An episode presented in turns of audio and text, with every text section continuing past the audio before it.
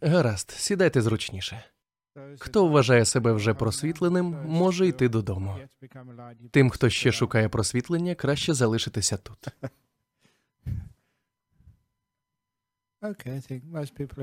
Добре, думаю, всі бажаючі зібрались. Минулого тижня, наступного ж ранку після промови, я мав прокинутись о 3.30, щоб встигнути на літак до Мельбурна, адже мав узяти участь у церемонії Весак у Вікторії, виступити там з величезною кількістю промов, а потім повернутися сюди, щоб наглянути за магазином. Я багато працюю, а з віком стаю дедалі лінивішим. Тож я вирішив проводити лекції, щоб людям більше не треба було надокучати мені своїми питаннями. Найбільш тривожне питання, яке я чую і тут, і в Мельбурні, це що робити, коли відбувається трагедія, коли нічого не виходить, усе йде не так, як треба. Коли ви потрапляєте у велику халепу, ви приходите сюди, дратуєте мене. В мене і своїх проблем купа, і щойно я з ними закінчую і встигаю подумати: ну все, нарешті, спокій. Як з'являється хтось, кому конче необхідно поділитися своїми негараздами зі мною. А я то мріяв, що монахом буду вести тихе, спокійне життя. Натомість маю розв'язувати проблеми жителів Вікторії, збирати для них кошти, а тут телефонує хтось із Сіднею зі своїми проблемами, а потім ще хтось взагалі з далеких країн. Скільки там мільярдів людей на планеті? Це і справді чимало проблем. Отже, задля того, щоб я зміг розв'язати всі проблеми і спокійно піти собі на заслужений відпочинок, я сьогодні ввечері, сьогодні я і проголошую цю промову. Може, і не спрацює, але спробувати варто. То дійсно, що ж робити, коли все просто розвалюється, коли життя стає занадто складним, коли воно сповнене болю і розчарувань, а ви нічого не можете з цим вдіяти. Що робити, коли все дуже дуже погано? Коли все дуже дуже погано, перше, що ви маєте зробити, це сказати собі я цього очікував. Тому що надто часто ми дозволяємо собі дивитися на світ крізь рожеві окуляри, наївно вірити, що усе владнається само собою. Все завжди буде просто чудово. Що відбувається, коли ми дорослішаємо? Ми згадуємо ті добрі казки, де, врешті-решт, все закінчується добре і всі живуть довго і щасливо. Але тепер ми розуміємо, що це неправда. То у казці герої їдуть собі геть, осяяні променями вечірнього сонця. У житті вже тоді починаються суперечки, починаються розчарування. То чи можемо ми жити довго і щасливо? Чи це лише фантазія? Ви одружуєтесь, отримуєте роботу, ви граєте в лотерею і думаєте, що віднині вже точно все буде прекрасно. Але ні, це не та казка. Справжня казка це те, що можна побачити в монастирі Дхаммасара, коли монахині стають анагаріками, тобто повністю присвячують себе буддистській практиці, або коли послушниці стають монахинями. Ось тоді вони і живуть довго і щасливо. Знаєте, хто найщасливіші на світі люди? Сподіваюсь, один з них перед вами. Оце і є казка зі щасливим кінцем.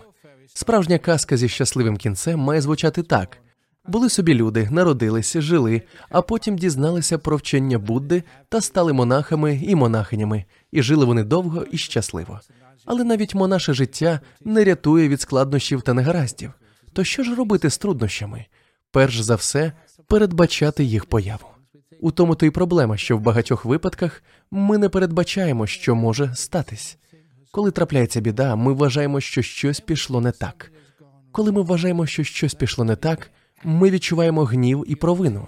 Ми звинувачуємо інших. У цьому і полягає проблема.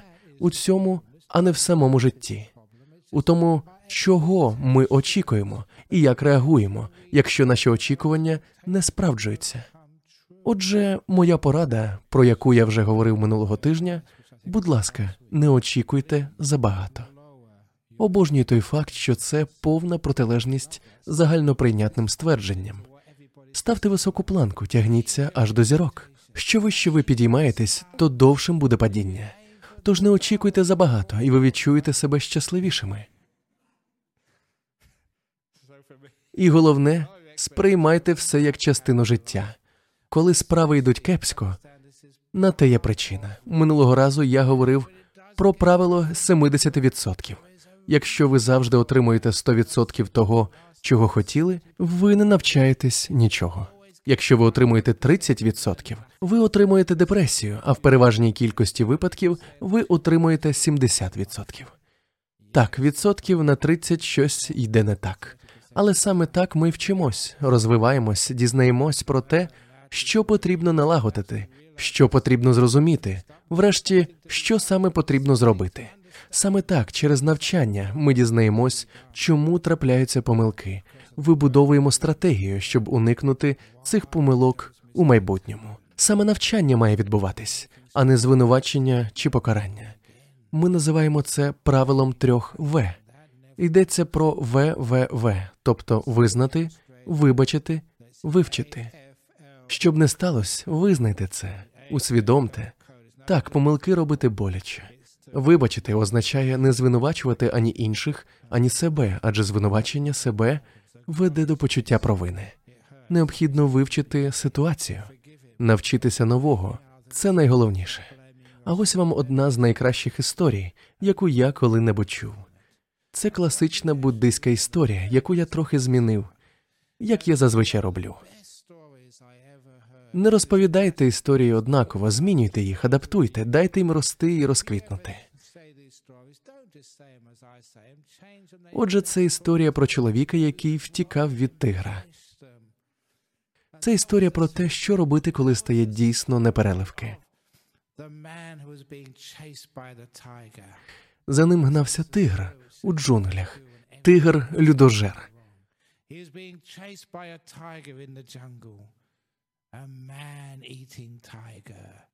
Про тигрів, власне, треба знати дві речі. Перш за все, тигр бігає набагато швидше за вас. Тож, якщо він за вами женеться, у вас проблеми.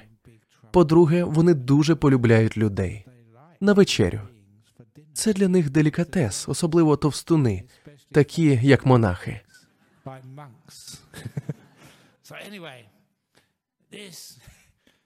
Отже, тигр гнався за тим чоловіком. Що тут вдієш? То була справжня халепа, а тигр уже зовсім поруч. Побачив він величезну діру в землі, покинутий колодязь. Так, правда захопливо?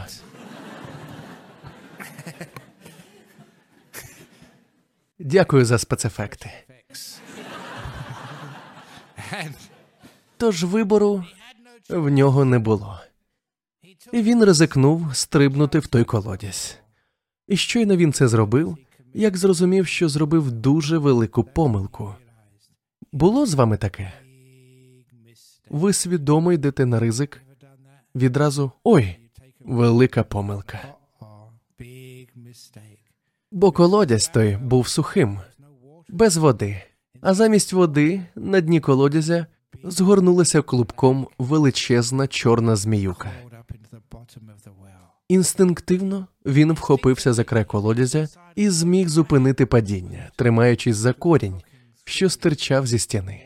Отже, повиснув він на тому корені, трохи віддихався і поглянув угору. Тигр не хотів полишати здобич.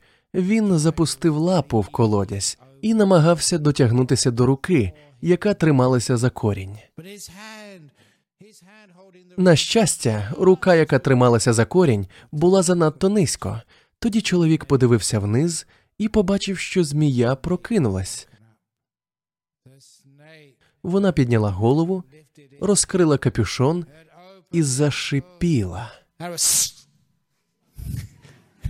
Налякав я когось із вас? Слухайте, сьогодні п'ятниця, вечір. Ви всі втомлені після роботи. Треба ж було вас якось розбудити, оживити цю історію. Вона намагалася вкусити чоловіка за ноги, але вони були занадто високо. Тож вона витягнулась, прагнучи дістатися до нього. Так він і висів між тигром людожером і отруйною змією, розмірковував, що ж його робити. коли раптом побачив, як з нори в стіні колодязя вилізли двоє мишей чорна і біла, і почали ті миші гризти корінь, за який він тримався. Щоб ще страшніше стало. Що ж робити? Що б зробили ви? Страшно. Що далі, то гірше. Корінь стає дедалі тоншим, тигр вгорі, змія внизу. Але не таким був той чолов'яга. Той чолов'яга вже багато разів бував у буддийському храмі. Він вже читав історію про те, що треба відчинити двері свого серця, і точно знав, що робити. Для того ви приходите в подібні місця, щоб дізнатись. Якщо будете в джунглях і з вами трапиться така або подібна історія, ви точно знатимете, що робити. Що ж сталося далі? Тигр тягнувся лапою вниз, чіпляючись за дерево, яке тремтіло дедалі сильніше. На гілці того дерева просто над колодязем був вулик.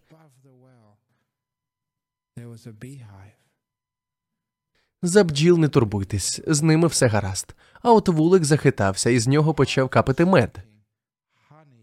Чоловік висунув язика, зловив краплини меду і сказав: Мм, смакота.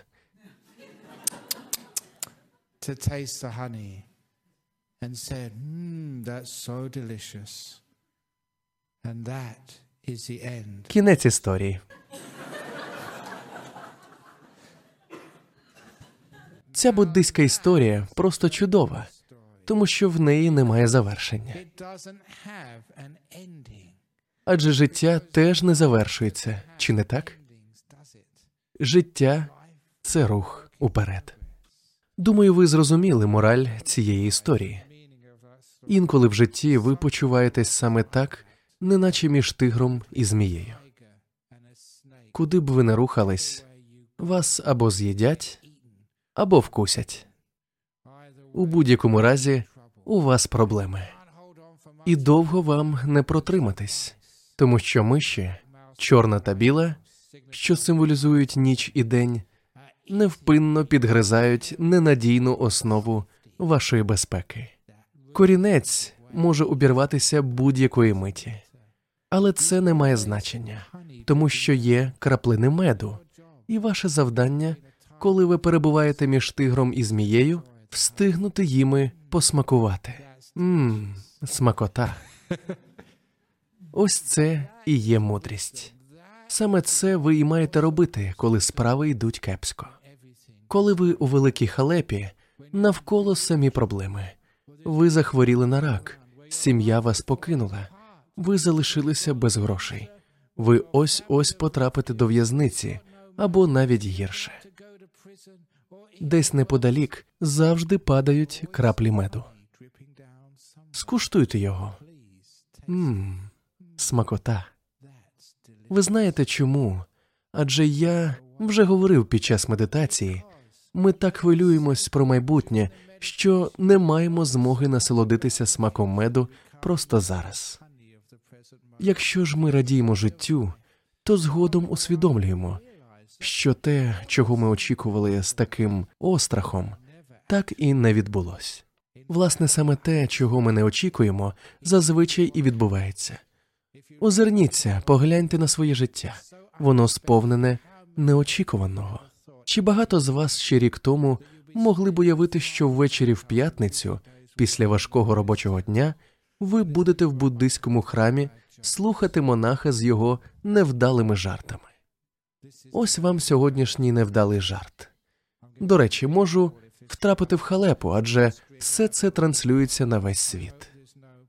Сподіваюсь, ніхто з поліцейських Лос-Анджелесу цього не слухає, бо це буде анекдот про президента Обаму.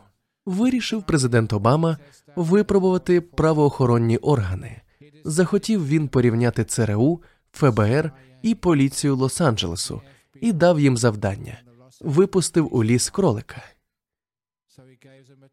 Першими того кролика мало знайти ЦРУ. Шукали вони два місяці, після чого надіслали звіт, у якому найкрутіші агенти розвідки переконливо доводили кролика в лісі немає. Подяка ЦРУ. Потім до справи взялося ФБР. Шукали завзято, перестріляли половину дерев у лісі і за місяць виступили з заявою про те, що повністю згодні з ЦРУ. Кролика в лісі немає.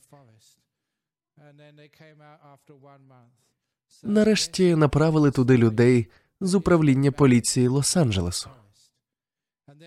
Ті пробули в лісі години 3-4, після чого повернулись з геть побитим ведмедем, який йшов, піднявши лапи вгору, і кричав: Гаразд, зізнаюсь, кролик я, я кролик.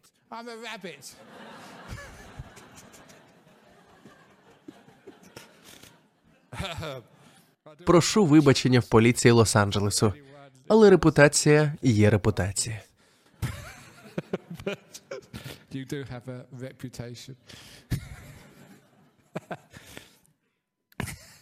Тож я і є той монах, який так невдало жартує. Але все одно завжди десь поряд є мед. Ви можете хоча б посміятись з життя. Інколи все летить шкереберть, оскільки життя складається з неочікуваних подій. Як я й казав, ось ви тут, у буддийському храмі, слухаєте подібні жарти. Зовсім неочікувано. От я й подумав: а яким би міг бути позитивний фінал тієї історії? В моєму варіанті фіналу, бо я завжди шукаю позитив у житті. Як я вже говорив минулого чи позаминулого тижня в Малайзії, так, два чи чотири тижні тому. До речі, збираюся туди наступного тижня. Наступної п'ятниці я буду в Малайзії, виступатиму з промовою в іншому храмі на церемонії Весак. Життя, все, що у ньому відбувається. Я розповідав цю історію в Куала-Лампурі зо два тижні тому, а називалася моя промова Не хвилюйся, будь щасливим. Я мав пояснити, що саме означає хвилюватись. Тривожність це негативний погляд на майбутнє. Іншими словами, це думка про те, що в майбутньому на нас обов'язково чекає щось погане. Так роблять ті, хто не вміє дивитись у майбутнє. Це називається хвилюванням. У майбутнє можна дивитися по-іншому, якщо ви взагалі хочете в нього дивитись. Погляньте на те, що може статись так, як вам потрібно. Це називається надія. Запам'ятайте мої слова. Якщо ви вже хочете зазирнути в майбутнє, не хвилюйтесь, сподівайтесь. Саме так, не будьте щасливими, як завжди кажуть, а сподівайтесь, будьте сподівайками. Люблю вигадувати нові слова. Отже, запам'ятайте мої слова. Якщо ви вже хочете зазирнути в майбутнє, не хвилюйтесь, сподівайтесь. Отже, справи ваші кепські вгорі тигр, внизу змія. Миші підгризають ненадійну основу вашої безпеки. Не хвилюйтесь, сподівайтесь. Ось як, на мою думку, усе мало закінчитись. Той тигр нахилився трохи занизько. Знаєте, до чого доводять жадібність, коли чогось дуже хочеться, а ніяк не дотягтись? Скільки разів це траплялося з вами? Тигр нахилився і завалився в той колодязь. На щастя, він не зачепив чоловіка, а впав просто на змію, розчавив її, але й сам зламав шию. Оскільки обидва вороги загинули, чоловік зміг спокійно вибратись із колодязя і піти собі додому. Всі його страхи залишились у минулому, коли втрутилося несподіване. Ось у цьому і полягає завдання. Коли щось у житті йде не так, пам'ятайте, десь поруч є мед. Тож їжте той мед. Смачного вам. Адже майбутнє завжди відрізняється від наших очікувань. Воно завжди неочікуване, тому ми й отримуємо мед. А ще ми маємо пам'ятати іншу чудову історію про те, як влаштоване життя. Це мене. Це чудова історія про кільце імператора, яку мені розповіли колись давно, і яка мені дуже допомогла. Те, що я монах, не означає, що в мене завжди все добре. Маю зізнатись, я досить дурний монах. Вважається, що монах має вести таке собі миле просте життя, жодних турбот, жодних обов'язків. А в мене тих обов'язків стільки, що аж смішно. Сам не знаю, як це в мене виходить. Інколи, озираючись назад, сам дивуюсь, скільки ж я всього на себе взяв. Чимало турбот, тому що буває, пливеш собі за течією, сприймаєш усе як є, по-доброму. А що добріша ти людина, то частіше кажеш так, то більше обов'язків на себе береш. Але ж це добре, просто віддавати. Адже віддаючи, ти знаєш, що це мене. Буває, часом мені стає дійсно тяжко. Люди більше не хочуть бути монахами, залишають монастирі. Щось не виходить у цьому центрі, а від тебе очікують, що ти з усім цим розберешся. Давні знайомі не з власної вини потрапляють у справжню халепу, а ти маєш їм допомогти. Заради всього святого інколи стає дуже важко. Власне, хочу вам сказати, якщо це сталося з вами, то один з найкращих способів з цим упоратися це скористатися підходом, який називається смітник. Дуже доречна назва, тому що саме так я інколи почуваюсь, коли після всіх цих промов люди вишиковуються в чергу, щоб поділитися зі мною своїми проблемами. Вони просто закидають мене власним сміттям. Саме так і відбувається. Виникає саме таке відчуття, але я зовсім не заперечую. Я радий отримати ваш непотріб. Ви приходите до мене, щоб розповісти про дітей, з якими щось не гаразд. Вони приймають наркотики або бешкетують, про чоловіка, який завів коханку, про жінку, яка спустила всі ваші гроші, або кинула вас, знов таки забравши всі ваші гроші, або про те, що ви хворі на рак, і це просто катастрофа. Ви вмираєте, життя закінчується, і про безліч інших проблем. Людяність вимагає того, що доводиться вислуховувати все, і це власне добре, що їм є кому розповісти про свої турботи. Інколи все, чого вони потребують, це можливість висловитись і бути почутими. Причина в тому, що розповідаючи, людина відчуває, що не все так погано, адже про це можна поговорити. Мій вчитель якось сказав мені, що одного дня я стану таким, як він. А він, Аджан Чах, назвав себе смітником, контейнером для непотребу.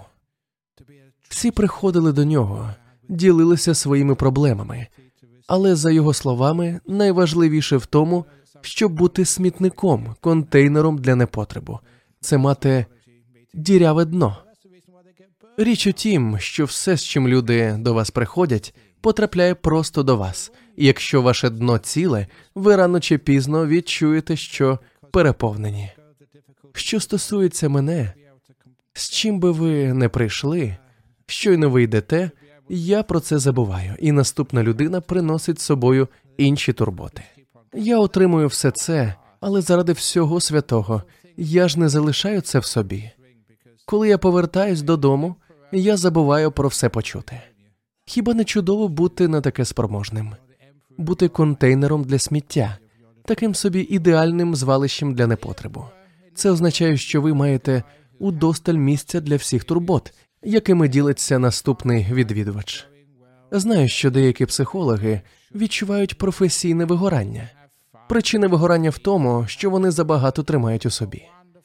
Якщо ви переживаєте труднощі, навчіться їх відпускати. Інакше, якщо ви не відпустите від себе труднощі, які маєте сьогодні, у вас уже не буде сил впоратися з тими, які прийдуть завтра. Знаєте, труднощі з'являються постійно, але ж вони і минають. Це мені подобається в історії, яку я хочу розповісти про кільце імператора, бо імператор став. Ви ж знаєте, хто такий імператор, чи не так? Це ви. Ви і є імператором вашого життя, вашого тіла, вашої маленької родини, вашого світу. У цій історії імператор був молодим хлопцем, який ще не мав життєвого досвіду.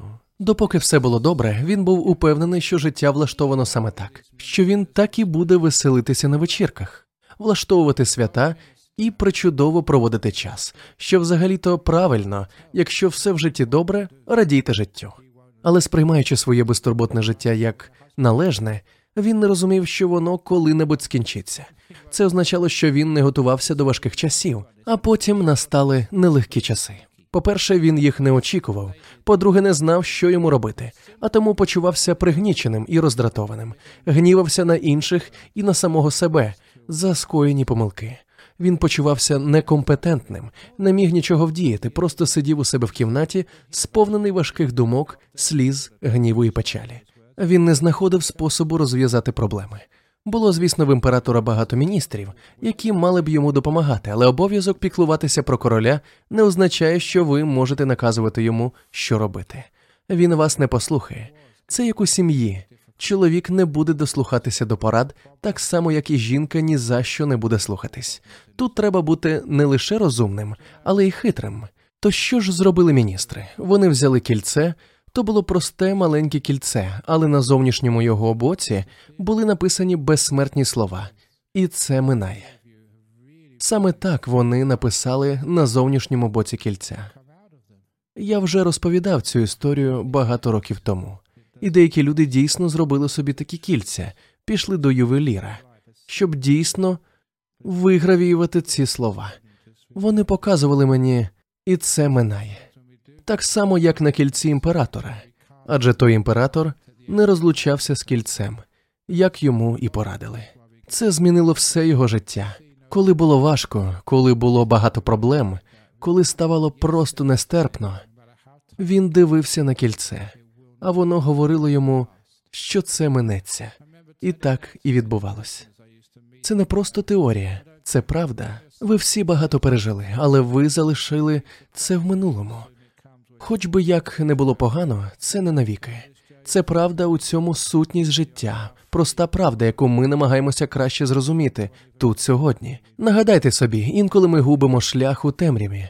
Ми, як то кажуть, не бачимо світла в кінці тунелю, і це стає ще однією проблемою, бо ми почуваємося дедалі більше пригніченими, тому що не бачимо кінця нашим нещастям. То кільце могло б вам нагадати, хоч би як не було важко, це скінчиться, це не навіки. Пам'ятаю, я говорив про це багатьом в'язням, з якими зустрічався в тюрмах. Байдуже, який термін вам присудили, ви навіть не счуєтесь, як настане день. Ви вийдете звідси, вийдете з цієї в'язниці, почуваючись щасливими, бо будете вільними. Пройде ще рік або два, і ви навіть не згадаєте в'язницю. Ваше життя буде зовсім іншим. Все справді минає. Не можу не розповісти ще одну історію.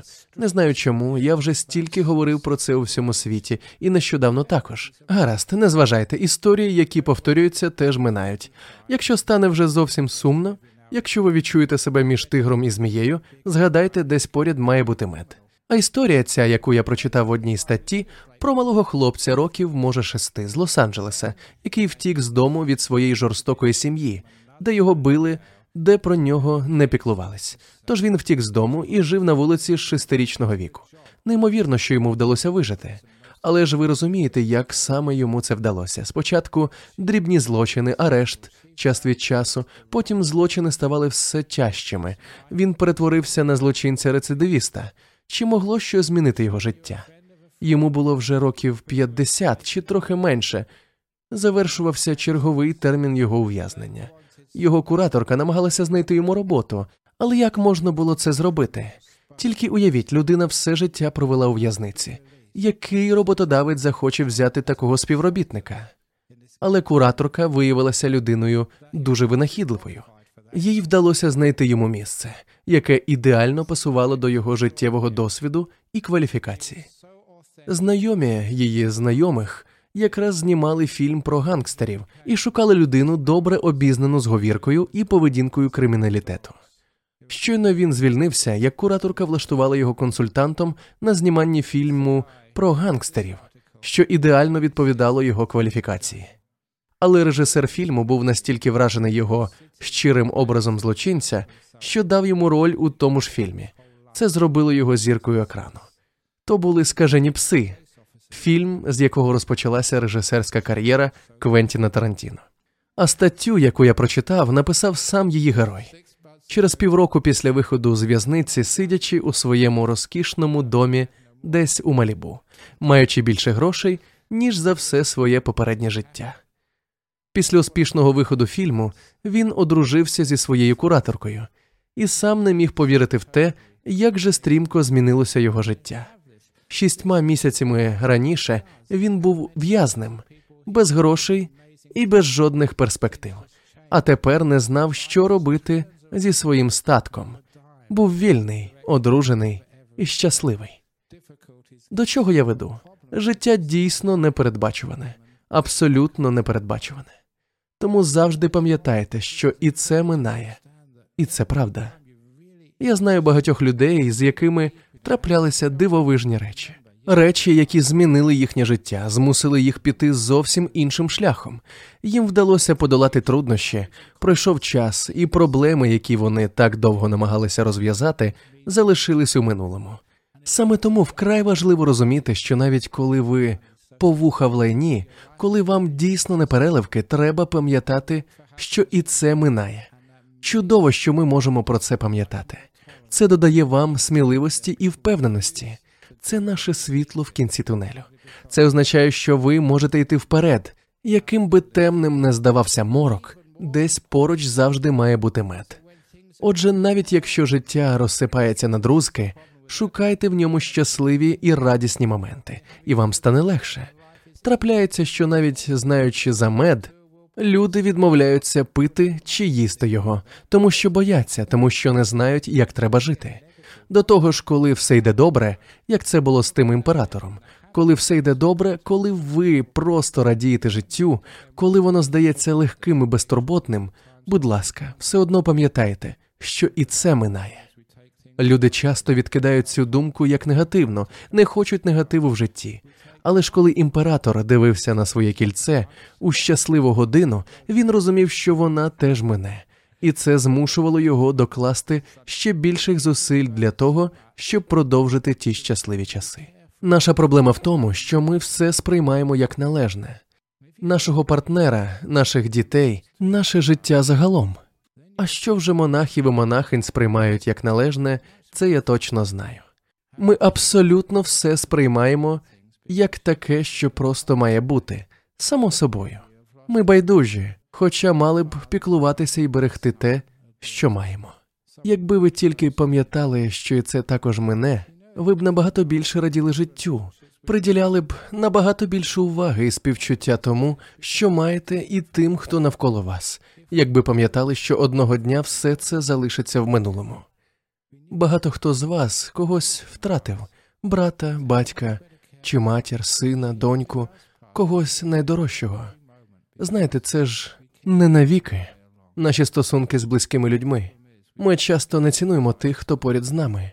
Якби ми знали всі ці роки, доки ми були разом, що цьому прийде край, якби ми усвідомлювали, що це коли-небудь скінчиться, ми б ставилися до цих відносин набагато уважніше. І навіть потім, уже залишившись на самоті, ми пам'ятали, як багато радості принесли нам ці стосунки, тому що ми дбали про близьких нам людей. Наша проблема в тому, що ми забуваємо, наскільки прекрасне наше життя, стаємо байдужими або, як говорив Будда, недбалими. Це була остання порада, яку він дав у своєму житті. Будьте уважними, небайдужими, дбайте про кожну мить життя, адже жодній з них не буде вороття, і це минає. Історії про те, що все минає, справляють дуже сильне враження. Наступна моя історія буде про те, що робити, коли стає дійсно дуже дуже важко, коли ви опиняєтесь між тигром і змією. Це історія чоловіка, який був солдатом у Бірмі під час Другої світової війни. Ми з ним були колегами впродовж того єдиного року, коли я працював учителем у школі. Він розповів мені цю історію вже в поважному віці, збираючись на пенсію. Під час Другої світової війни його мобілізували до британської армії і направили до Бірми, де точилися бої з японцями. А він же не був військовим, він був просто шкільним учителем. У ті дні мобілізували всіх. Отже, він опинився в чужій країні, яку зовсім не знав. Мав там воювати, а він на цьому зовсім не розумівся. Там навколо летіли справжні кулі, тож йому було дуже лячно. І от одного дня розповідав він мені, його страхи досягли свого апогею. Це сталося у джунглях під час патрулювання, де він був разом з невеликим британським загоном. Один з тих, хто повернувся з розвідки, доповів їх капітану. що вони стикнули з величезним угруповуванням японських військ. Японців було набагато більше. Британці опинилися в оточенні, з якого не сподівалися вийти. Він був упевнений, що незабаром помре. Війна навколо. Ворог, який має численну перевагу. Він думав, що скоро помре. Якщо ви знайомі з тим, хто брав участь у бойових діях, то вони, мабуть, розповідали, що на війні ніколи не знаєш, хто стане героєм, а хто боягузом. Трапляється, що сильні здоровані, опинившись у такій жахливій ситуації, просто втрачають глузд, тоді як який-небудь непомітний чоловічок, про котрого вам і на думку б не спало, що він може стати героєм, раптом виростає на очах. І ось хлопець відчув, як його переповнило відчуття героїчності. Він вирішив, що має стати героєм. Він звернувся до капітана. Нумо прориватись. Шанси на виживання нульові, але хто знає, раптом комусь вдасться вижити. Ну, ви знаєте, у фільмах завжди хтось виживає. Хто знає? І взагалі, якщо вже судилося померти, то давайте хоча б прихопимо кілька ворогів з собою. Це був би героїчний вчинок, вчинок справжніх чоловіків. Тож він запропонував спробувати вийти з оточення. Але капітан відповів: ні, ми цього не зробимо. Це наказ. І вони мали виконати наказ. Натомість капітан наказав їм сісти і випити чаю. Не можу не додати, що це, врешті-решт, була британська армія. Мій знайомий не повірив власним вухам, коли почув наказ готувати чай. Вони ж були в оточенні японських військ. Ворог значно переважав їх численністю. Вони ось ось мали загинути. Який ще там чай? Але наказ є наказ. Його треба виконувати, хоч йому здавалося, що нічого безглуздішого він у житті не робив. Згодом виявилось, що це врятувало йому життя. Не встигли вони заварити той чай, як до капітана підійшов один з розвідників і щось тихо йому сказав. Вислухавши, той зібрав весь загін і повідомив, що, за даними розвідки, ворог передислокувався, з'явився прохід, яким вони могли скористатись. Тож нехай кидають усе і вирушають. Був шанс урятуватися усім. Так і вийшло. Тому він і зміг розповісти мені цю історію. Він додав, що завдячує життям мудрості того капітана, і не тільки через цей випадок. Коли нічого не вдієш, ви в оточенні та смерть зовсім поряд, що робити? Сядьте і випийте чаю. Якщо віддаєте перевагу каві, кава теж підійде. Напій, звісно, не має значення. Головне, отримайте задоволення від того меду, який знайдете в житті, тому що все змінюється. Ворожа армія не стоїть на місці. Тож, якщо на вашому боці є розвідник, тобто уважність і обізнаність, ви помітите появу шляху до виходу, шляху до втечі. Якщо ви зачекаєте, ви знайдете той шлях і зможете уникнути небезпеки. Проблема переважної кількості людей в тому, що в скрутній ситуації, коли вони оточені ворогами, коли смерть близько, вони почуваються розгубленими, сумними, роздратованими або пригніченими. Ми не вміємо просто сісти і пити чай, не вміємо насолоджуватися життям перед смертю. Але ж згодом виявляється, що життя продовжується. Ми насолоджуємося життям. Ми чекаємо, що ситуація зміниться, і ми зможемо врятуватись. Розповівши цю історію, він сказав, що був хворий на рак, фінальна стадія. Думав, що скоро помре. Не було жодної надії через ті пухлини, чи що там з ним відбувалося. Тоді то він і згадав про війну, про вороже оточення. Він не сказав, який саме різновид хвороби в нього був. То що ж він зробив? Заспокоївся і сів пити чай, ні про що не хвилюючись. Вчинив так, як його навчили в бірманських джунглях. Можливо, справа була у спокої, а можливо, у чаї, бо чай, знаєте, містить те клітини, тобто має збільшувати кількість Т-лімфоцитів. Ну, гаразд, я не лікар і не медик. Лікарі просто збожеволіли від того, що сталося далі. Він випив чашку чаю, розслабився, і хвороба зникла. Він врятувався, він знайшов вихід. Прекрасна порада для кожного, хто в біді, оточений ворогами і не знаходить виходу або сталося щось інше. Горе, помер хтось близький, і ви не знаєте, як жити далі. Фінансові проблеми або вас покинула кохана людина, вас принизили, і ви не знаєте, що робити. Що ж робити? Ви оточені ворогами, навколо вас страждання, смерть чи навіть гірше. Що треба зробити, так це сісти і випити чашку чаю. Розслабтесь, згадайте, що майбутнє непередбачуване, воно завжди може змінитись. Якщо ви це усвідомили, ви готові. Ви готові, ви чекаєте слушного моменту, коли хтось покличе вас і скаже, що робити. Виявиться, що ви достатньо довго чекали. Саме так ми маємо чинити, коли стикаємось з великими проблемами. Саме це ми маємо робити, коли ми готові. Коротко кажучи, це означає, коли нічого не поробиш, то нічого й не робіть. Відпочиньте, радійте життю. Тобто знайдіть у ньому той мед, який завжди є десь поруч. Ми часто проходимо повз радості життя, не помічаючи їх, тому що занадто хвилюємось про майбутнє, про те, що має статись. Чи багато у вас щасливих моментів у житті? Навряд чи їх удосталь, тому що ми занадто переймаємось. Якщо щось можна зробити, то зробіть це. Але ж якщо нічого не вдієш, то просто посмакуйте мед, випийте чашку чаю, насолоджуйтесь моментом. Навіть коли все йде не так, як треба, будь ласка, насолоджуйтесь. А чому би й ні? Більше все одно нема чого робити. Таким чином, не тільки ваш розум залишається пильним, ви наповнюєте себе енергією, радістю, надією, тобто готуєтесь до дій. Отже, якщо робити нічого, то не робіть нічого. Якщо ж щось можна зробити, докладіть до цього максимум зусиль.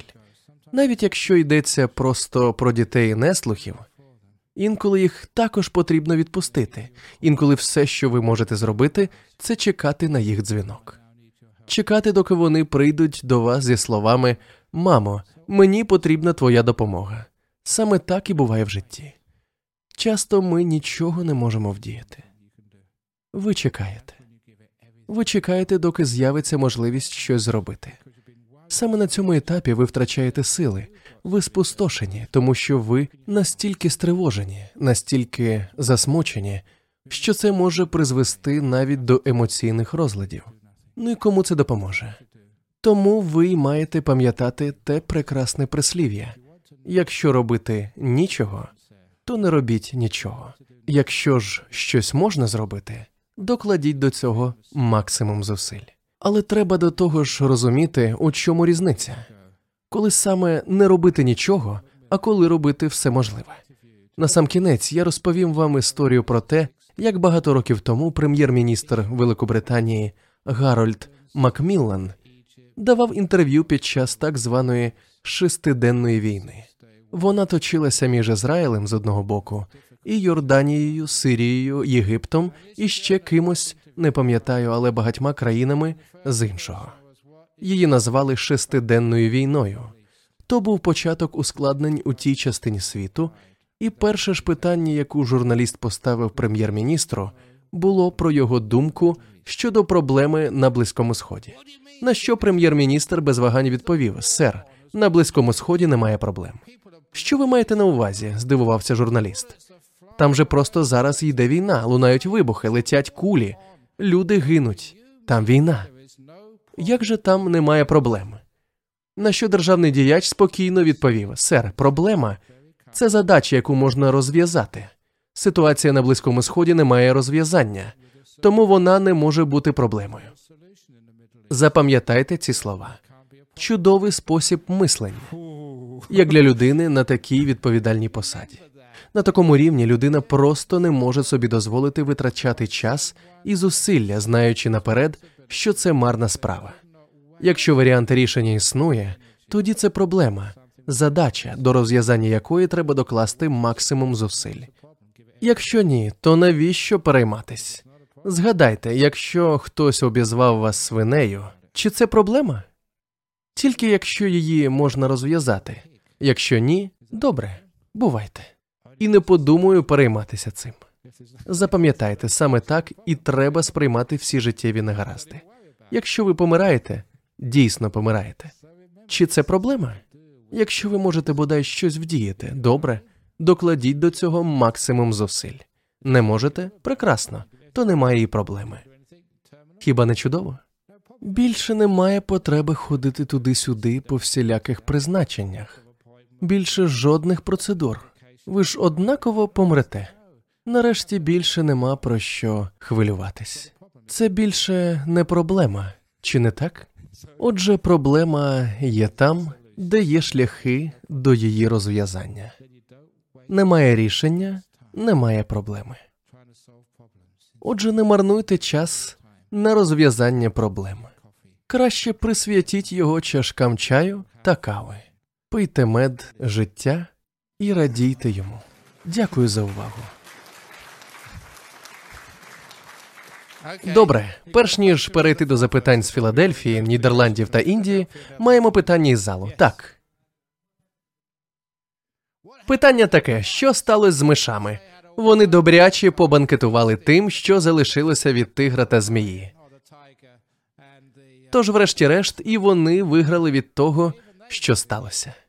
Що ж до тигра та змії, вони стали причиною появи такої чудової історії, історії, що вже багато століть допомагає людям.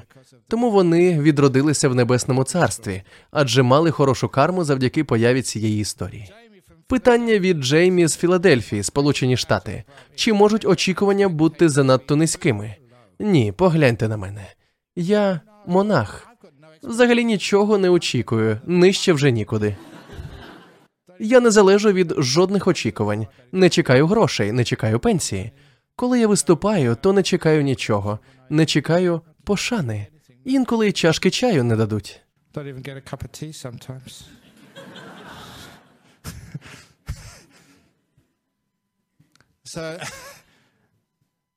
Отже, ті, хто хоче дізнатись істину, ось вона. Жодне очікування не справджується повністю. Річ у тім, що ви не повністю розумієте теперішній момент, місце, на якому будується ваше майбутнє. Коли ви чогось очікуєте, ви нічого не пізнаєте. Очікування це повна протилежність пізнанню. Завдання, яке має ставити перед собою справжня людина, яка прагне пізнати цей світ, це дослідити його, а не просто чекати, що станеться. З реалій сьогодення ви вдивляєтесь у майбутнє, намагаючись передбачити, чи справдиться яка-небудь вигадка. Тобто виходить, що всі передбачення це насправді марнування часу. Досліджуйте краще мить, яку ви проживаєте тут і зараз. Зробіть цю мить прекрасною, мирною, щасливою. Віддайтеся повністю життю. Це найкраще, що ви можете зробити. Це називається законом карми. Що посієте сьогодні, пожнете в майбутньому. Але коли ви зайняті тим, що розмірковуєте, що ж ви пожнете в майбутньому, у теперішньому ви не робите нічого, крім того, що переймаєтеся цим. Отже, не передбачайте, досліджуйте, хоч що станеться в житті, радійте йому. Я отримав від життя набагато більше, ніж очікував, тому що я не очікував нічого. Джо Саммер з Нідерландів. Як спілкуватися з людьми, які підштовхують нас до прагнення отримати більше від життя? Доки ви самі задоволені своїм життям, порадьте їм дбати про власні справи. Чого саме можна більше отримати від життя? Наразі я маю багато, дуже багато самого життя. То як діяти, коли вас до чогось підштовхують? Не дозволяйте їм цього робити. Підштовхнути можна лише того, хто чинить спротив. Тож не пручайтесь, вас штовхають вправо, то нахиліться направо, штовхають вліво, то нахиліться наліво. Якщо стоїте твердо, ризикуєте зламатись. Тож будьте гнучкими. Кажуть, вас підштовхують. Я щоразу повторюю, немає потреби підштовхувати фізично. Це робиться за допомогою слів. То й ви скористайтесь словом так, завжди кажіть так, так, так, так, любий, так, матусю, так, батько. А сказавши так, ідіть і робіть по-своєму. У цьому і є сенс слова так. Знаєте, краще кажіть завжди так. Якщо ви кажете ні, у вас проблеми. Вам доводиться сперечатись, і ви. Гаразд, я не мав би розкривати ці хитрощі, бо це мої хитрощі.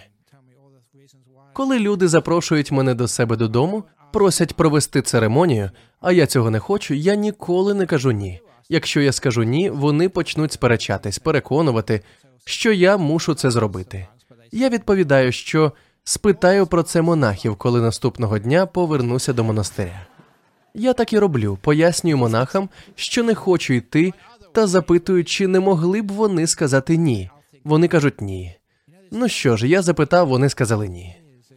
Завжди старайтесь перекласти відповідальність на когось іншого. Є правда ще один спосіб. Коли мене до чогось підштовхують, я відповідаю, що подумаю про це. Є речі, про які я вже багато років думаю, і це не брехня, я про них думаю, адже монахи ніколи не брешуть. Добре, є один жарт, сексистський, але смішний. Тож я заздалегідь прошу пробачення в усіх жінок. Мені розповіли його багато років тому. Він не стосується Австралії, лише інших країн. Тож пробачте мені. Це історія про різницю між дипломатом і леді. Матиму проблеми, але вже занадто пізно. То в чому ж різниця між дипломатом і леді? Якщо дипломат каже так, це означає можливо.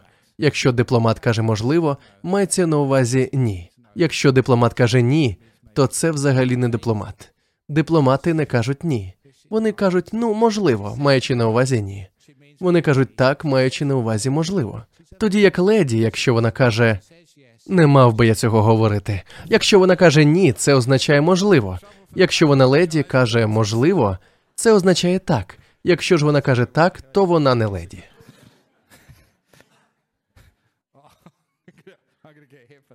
Точно матиму проблеми. Прошу вибачення. Пробачте, будь ласка. Коли я почув це 20 років тому, було смішно. Точно поб'ють мене за це. Треба буде швиденько звідси забиратись, доки не почалось. Але я бачу, що ви зрозуміли гумор цієї історії, розказаної 20 років тому. Хай там як не дозволяйте себе ні до чого підштовхувати. Це дуже важливо, тому що інколи тиск з боку нашого оточення стає на заваді тому, чого ми дійсно хочемо. Ми не зможемо відчути повноту і насиченість власного життя, якщо завжди йти на поводу інших, якщо завжди будемо догоджати їм. Якщо ваше життя складається виключно з намагань поводитися відповідно до чужих очікувань, зі спроб догодити іншим людям, ви, врешті-решт, нікому не зможете догодити, а менш за все собі. Отже, настав час заспокоїтись, стати собою і замість гонитви за чужими цілями, стати нарешті впевненою в собі щасливою людиною. Врешті-решт, всі ми прагнемо саме цього. Так і наостанок питання від Мони з Індії: що ви скажете про людей, які закінчують життя самогубством, коли психічні, фізичні чи фінансові проблеми стають сильнішими за них? Ця біда є, і це абсолютно неправильний шлях розв'язання проблеми, навіть якщо вони сильніші за вас. Ви можете відчувати, що негаразди виходять за рамки ваших психічних, фізичних чи фінансових можливостей зараз, але ж так буде не завжди. Це минеться, тільки зачекайте. Усе минає, і в кінці тунелю обов'язково є світло, яке дає нам надію. Так усе зміниться на краще, тому що саме так і буває завжди. Не хвилюйтесь, сподівайтесь. У тому й біда. Люди закінчують життя самогубством, тому що не бачать світла в кінці тунелю. Єдине, у чому вони вбачають порятунок, це ще більша біда. Просто дайте їм надію, вкажіть на інші можливості. Так, над вами тигр, під вами змія, чорна та білі миші підгризають основу вашої безпеки. Вам більше не сила втриматись, але ж ви не знаєте, що станеться за мить. Це я до того, що, отримавши сьогоднішні настанови, ви дійсно маєте достатню психічну, фізичну і фінансову силу і міць, щоб протриматися ще трохи і почекати, що буде далі. Не знаю, хто з вас зможе дійсно пропустити ці настанови крізь себе, але ви маєте розуміти у ситуації, коли ви оточені ворогом, коли все виглядає дуже погано, необхідно протриматися ще трохи, тому що все минає. І тоді ви побачите, що вам усе вдалося. Ви вибрались з халепи, ви змогли. Багато людей проходять через це. Самогубство не вихід, тому що згідно з філософією буддизму, навіть вбивши себе, ви все ще залишаєтесь тут. Потік вашої свідомості залишається тут, і у вас виникає думка, що ж таке, я навіть вбити себе не можу, я все ще тут. Ось це точно депресивна думка. Є набагато кращі шляхи, оскільки потік вашої свідомості залишається тут, то руйнація тіла нічого не вирішує. Для тих, хто розуміється на законах реінкарнації, перевтілення, цікавим є ще й те, що коли людина схильна до подібних дій у цьому житті, те саме буде і у наступному. Їх можна називати злочинцями-рецидивістами, адже вони впевнені, що вбивство є розв'язанням життєвих проблем, і вони чинять так знову, знову і знову з кожним наступним життям. Розумієте, так ви проблемам не покладете край. Інколи необхідно піднятись, поглянути в обличчя власним негараздам і зрозуміти, що вони не вічні. Як би не було погано, це не навіки. Я вже розповідав кілька тижнів тому, як я був хворий. Мені було дуже дуже тяжко. Було це в лікарні, що називається третього світу, в Убоні, у Таїланді років 35-37 тому, і було мені дуже дуже погано.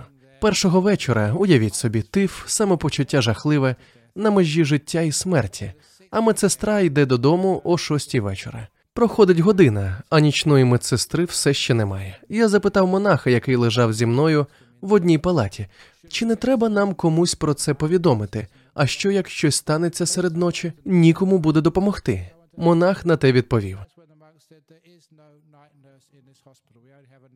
Що в тій лікарні немає нічної медсестри, лише та, яка працює вдень.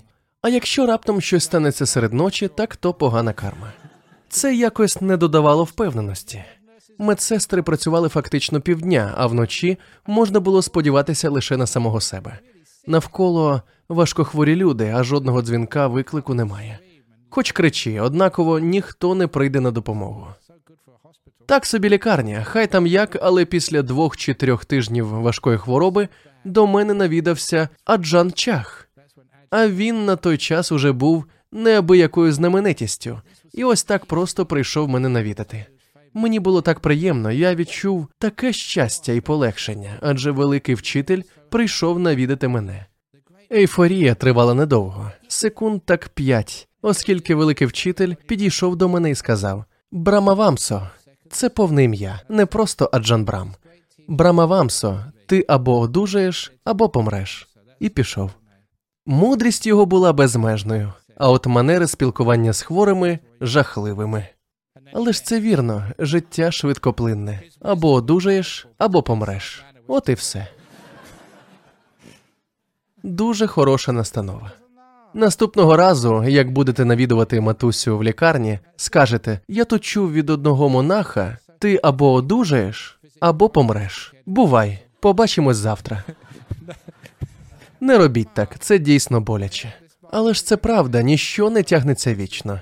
Зазвичай нам стає краще. Йдеться про те, що треба сподіватися на краще. А коли ви зрозумієте, що можете впоратись з неприємностями, уже не буде потреби скоювати самогубство, адже ви станете сильніші за будь-які психічні, фізичні чи фінансові негаразди. Ви просто вирветесь з їхнього оточення. Сьогодні може здаватись, що це за межами ваших можливостей, саме так, але ж ніхто не знає, що станеться завтра. Я так говорю ще й тому, що пам'ятаю, пам'ятаю Чарльза Дікенса. До речі, нещодавно була його двохсотлітня річниця минулого тижня, здається. В одному з його найкращих творів у Девіді Коперфілді, якщо не помиляюсь, був такий собі містер Мікобер. Ніколи за нього не забуду, коли він потрапляв до в'язниці за несплачені борги, а дія відбувалася в Англії півтори сотні років тому. Тож, якщо ви не платили борги, вас саджали до в'язниці на кілька місяців або й довше. Отже, коли його вели до в'язниці, він щоразу промовляв: якось воно буде, якось воно буде. Дуже позитивно мислив чолов'яга, навіть на шляху до в'язниці. Нічого якось воно буде. Врешті за сюжетом так і відбувалось. У романах Дікенса він був типовим персонажем сподівайком, тому і досягав успіху, міг впоратися з негараздами. Пам'ятаю, у дитинстві, читаючи про нього, я думав, хочу бути таким, як він. Які б неприємності вас не спіткали, якось воно буде. Якщо вам, наприклад, бракує грошей, якось воно буде. Якщо ви потрапили до в'язниці, якось воно буде. Якщо ви захворіли на рак, якось воно буде. Отже, сподівайтесь, і вам відкриється набагато більше можливостей, тому що, як вам скаже будь-який лікар, Здоров'я та успіх залежать від нашого психологічного стану. Тож не хвилюйтесь, сподівайтесь, і якось воно буде. Добре. А тепер я вимикаю мікрофон. Дякую вам усім. Сподіваюсь, вам сподобалася сьогоднішня лекція про те, як нам бути життєвими негараздами. Більше вам не потрібно питати поради в монахів чи монахинь. Ви самі вже все знаєте. Ви можете насолоджуватися щастям, сподіваннями і успіхом все подальше життя. Дякую за увагу. Тепер можемо віддати шану Будді, Дхармі і Сангхі.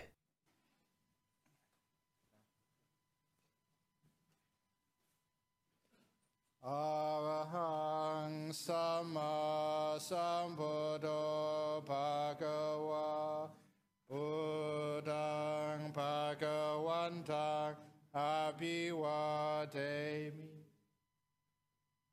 Sawakato Bhagavata Dhammo Dhammang Namasami Supatipano Bhagavato Sawaka Sango Sangang Namami